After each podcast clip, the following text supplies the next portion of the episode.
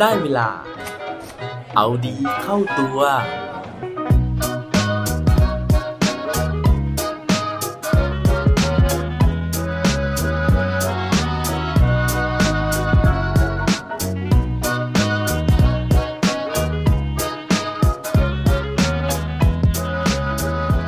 เคยมีใครบอกว่าเรื่องที่คุณทำไร้สาระไหมครับ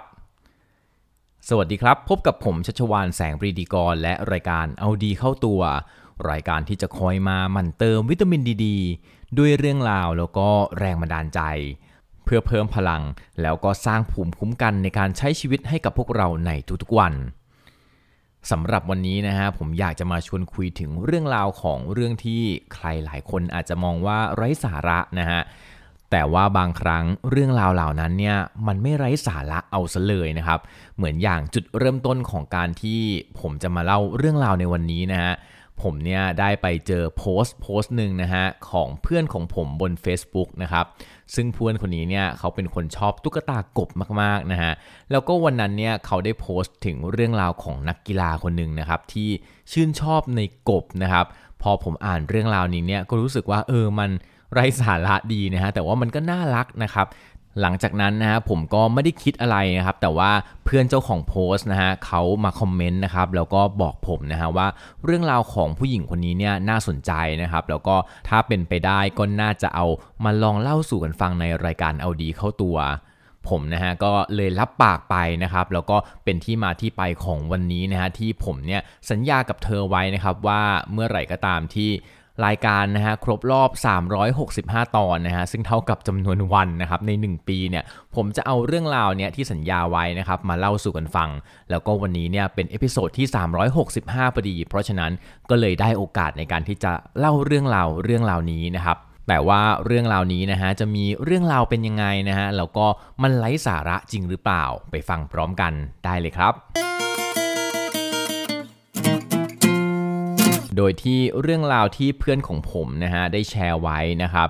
มาจากเพจที่มีชื่อว่าเรียนภาษาญี่ปุ่นจากอาหารในบล็อกดินะครับ ซึ่งเล่าถึงเรื่องราวของนักกีฬาคนหนึ่งนะฮะที่ชื่นชอบในกบนะครับตอนแรกเนี่ยผมก็คิดว่ามันเป็นเรื่องไร้สาระอย่างที่แจ้งไปนะฮะ แต่ว่าพอไปค้นหาข้อมูลของเธอนะฮะปรากฏว่า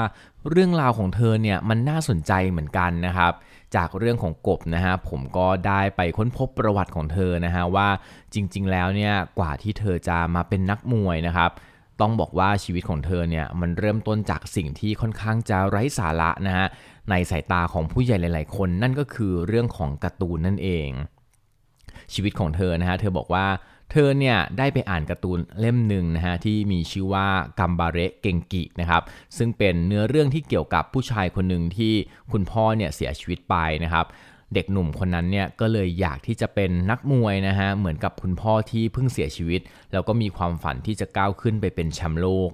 ซึ่งหนังสือเล่มนี้เองนะฮะที่ทำให้ เด็กผู้หญิงที่ชื่อว่าเซนะเอริเอะนะครับชื่นชอบมากนะฮะแล้วก็ไปหาตามหาซื้อนะฮะเพื่อที่จะอ่านให้ครบจบทุกเล่มนะครับแม้ว่าจะเป็นการหาซื้อหนังสือจากร้านหนังสือมือสองก็ตามนะฮะตอนนั้นเนี่ยคุณแม่ของเขานะฮะที่ชื่อคุณมามิเนี่ยก็บอกว่าไม่คิดเลยนะฮะว่า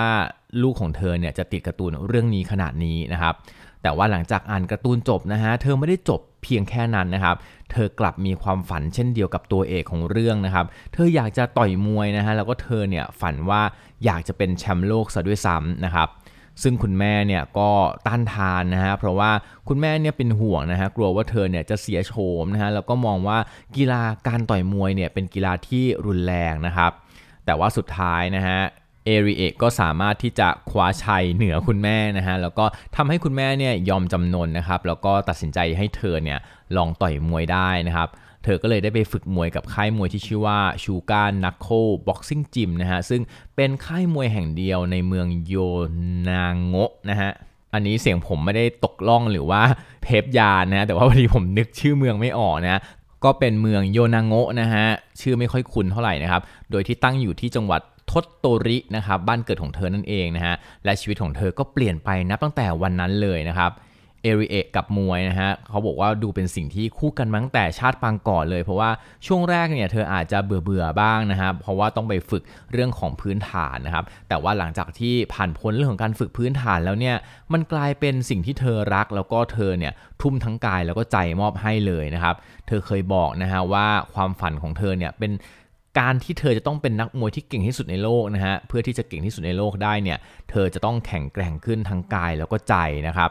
เธอรู้สึกสนุกกับการไปยิมเกือบทุกวันเลยนะฮะแล้วก็รู้สึกดีกับการได้สวมใส่นวมจริงๆนะฮะถึงขนาดที่เธอเนี่ยมีสมุดบันทึกนะฮะเอาไว้จดตารางการซ้อมนะฮะเมนูอาหารต่างๆ ที่โค้ชเนี่ยให้เธอไว้นะครับรวมถึงเรื่องราวต่างๆ ที่เกิดขึ้นนะครับในการฝึกซ้อมของเธอ โดยที่หนึ่งในสิ่งที่เธอบันทึกไว้นะฮะคือเธอเขียนเอาไว้นะครับว่าเธออยากจะติดทีมชาติไปโอลิมปิก แล้วก็คว้าเหรียญทองตอนอายุ 20 นะครับ หลังจากที่เธอได้เห็นข่าวนะฮะว่าประเทศญี่ปุ่นเนี่ยเสนอตัวเป็นชาตินะฮะที่จะจัดกีฬาโอลิมปิกในปี 2020 นะครับ นอกจากนั้นเนี่ยในปี 2012 นะฮะที่ลอนดอนเนี่ยได้มีการบรรจุ การแข่งขันกีฬามวยสากลหญิง เข้าในโอลิมปิกเป็นครั้งแรกนะครับ แล้วก็มีนักชกคนหนึ่งนะฮะที่เป็นชาวญี่ปุ่นนะครับที่ชื่อว่าซาโตมิชิซึมิชิมิสึนะฮะซึ่งเป็นชาวโอคายาม่าจังหวัดบ้านใกล้เรือนเคียงของทตโตริเนี่ย ได้คว้าเหรียญทองแดงในการแข่งขันชกมวยรุ่นแบนตัมเวทด้วยนะฮะนั่นก็เลยเป็นการจุดประกายให้กับตัวเธอ ซึ่งหลังจากที่เธอเนี่ยมีเป้าหมายเรื่องของโอลิมปิกแล้วนะฮะเอริเอก็ทุ่มเทให้กับมวยอย่างจริงจัง จากเดิมที่จริงจังแล้วนะฮะก็จริงจังมากขึ้นไปอีกนะฮะ รวมถึงการที่พัฒนาตัวเองเนี่ยให้แข็งแกร่งขึ้นนะครับ ทั้งการลงชกกับผู้ชายนะฮะหรือการเข้าไปอยู่ในชมรมกีฬาตั้งแต่สมัยตอนมอต้นด้วยนะครับ เอริเอเนี่ยให้เหตุผลว่าการวิ่งจะช่วยเสริมสร้างกล้ามเนื้อพละกำลังแล้วก็ความอึดให้กับเธอนะฮะผลจากการฝึกซ้อมอย่างหนักนะฮะนั่นทำให้เธอเนี่ยสามารถที่จะคว้าแชมป์นะครับในการแข่งขันระดับชาติ 2 ปีติดกันนะฮะตอนที่เธอเรียนอยู่ที่ปี 2 แล้วก็ปี3นะฮะหรือว่าม5แล้วก็ม6นั่นเองนะครับรวมไปถึงการที่เธอสามารถติดทีมชาติญี่ปุ่นรุ่นเยาวชนได้ แล้วก็คว้าเหรียญทองแดงในการแข่งขัน มวยเยาวชนชิงแชมป์โลกในปี 2018 ที่บูดาเปสต์ ประเทศฮังการีอีกด้วยนะฮะจนกระทั่งในปี 2020 นะครับ เธอก็มายืนอยู่ที่จุดเริ่มต้นของความฝันนะฮะ เมื่อเธอสามารถคว้าตั๋วผ่านเข้าไปเล่นในโอลิมปิก 2020 ในรุ่นเฟเธอร์เวทได้สำเร็จนะครับ หลังจากที่จบในอันดับ 2 ในรอบคัดเลือกเอเชียโอชิเนียนะฮะ และกลายเป็นผู้หญิงญี่ปุ่นคนแรกที่ผ่านเข้าไปถึงรอบสุดท้ายในกีฬาชนิดนี้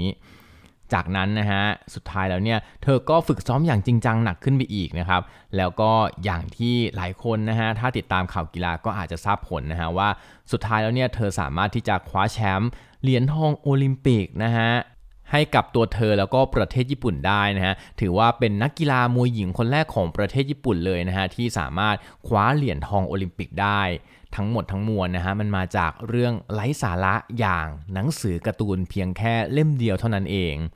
ทีนี้นะฮะนอกจากที่เธอเนี่ยจะเป็นที่รู้จักนะครับในฐานะแชมป์โอลิมปิกแล้วนะครับ อีกเรื่องหนึ่งนะฮะที่ ผมเนี่ยคิดว่าน่าสนใจนะฮะเกี่ยวกับเธอคือเรื่องที่เพื่อนของผมเนี่ยแชร์ไว้นะฮะก็คือความชอบของเธอนั่นเองนะฮะซึ่งหลายคนเนี่ยอาจจะมองว่ามันเป็นเรื่องไร้สาระนะครับ เพราะว่าเธอเนี่ยมีอุปนิสัยนะฮะแล้วก็เธอมีสิ่งที่เธอชื่นชอบอยู่นั่นก็คือ เรื่องของการที่เธอชื่นชอบการดูกบนั่นเองนะครับ ถึงขนาดที่เธอเนี่ยนะฮะเสาะหานะฮะสถานที่ที่จะได้ดู กบพันแปลกๆนะครับ แล้วก็เธอเนี่ยอยากที่จะทำอาชีพนะฮะที่เกี่ยวกับกบด้วยนะครับ แต่ปรากฏว่าเขาบอกนะฮะว่ามันมีอาชีพที่เกี่ยวกับกบเนี่ยค่อนข้างจะน้อยนะครับ เพราะฉะนั้นเนี่ยเธอก็เลยเปลี่ยนเป้าหมายจากการดูกบแบบจริงจังนะฮะ ก็ไปสู่สิ่งที่มันเกี่ยวข้องกับกบน้อยลงนิดนึงนะฮะ ก็คือการ ไปอยู่ในอุตสาหกรรมเกมนะฮะเพราะว่าเธอเชื่อว่าเรื่องของการ์ตูนเรื่องของกบเนี่ยเป็นสิ่งที่เธอชื่นชอบนะฮะทุกวันนี้เนี่ยเธอมีทวิตเตอร์นะฮะเธอมีโซเชียลเน็ตเวิร์กของเธอนะฮะที่บันทึกเรื่องราวของการดูกบด้วยนะฮะ เพราะฉะนั้นนะฮะผมก็เป็นกำลังใจให้เธอนะฮะ แล้วก็เราเนี่ยไม่ควรจะไปดูถูกความฝันของเธอนะฮะ ถึงแม้ว่าความฝันของเธอมันอาจจะดูเป็นเรื่องเล็กน้อยนะฮะ เป็นเรื่องไร้สาระนะครับ แต่ว่าสุดท้ายแล้วเนี่ยถ้ามีความตั้งใจแบบ เอริเอเซนะนะฮะ มันก็อาจจะกลายมาเป็นผลลัพธ์ที่น่าทึ่งได้เหมือนอย่างที่เธอสามารถคว้าเหรียญทองโอลิมปิกมาได้ ลองติดตามข่าวเธอดูนะฮะ ในอนาคตอาจจะมีโปรเจกต์นะฮะ หรืออาจจะมีข่าวน่าสนใจเกี่ยวกับเอริเอเซนะแล้วก็กบของเธอก็เป็นไปได้ครับและปิดท้ายวันนี้ด้วยโค้ดดีโค้ดโดนเขาบอกไว้ว่า gold medals are not really made of gold they are made of sweat รางวัลเหรียญทองจริง ๆ แล้วมันไม่ได้มาจากทองคำจริง ๆ นะฮะ แต่ว่ามันถูกสร้างขึ้นมาจากหยาดเหงื่อและแรงกายครับ อย่าลืมกลับมาเอาดีเข้าตัวกันได้ทุกวันจันทร์ พุธ ศุกร์ พร้อมกด subscribe ในทุกช่องทางที่คุณฟัง รวมถึงกดไลค์ กดแชร์ เพื่อแบ่งปันเรื่องราวดี ๆ ให้กับเพื่อน ๆ ของคุณผ่านทุกช่องทางโซเชียลมีเดีย สุดท้ายนี้ ขอให้วันนี้เป็นวันดีๆ ของพวกเราทุกคน สวัสดีครับ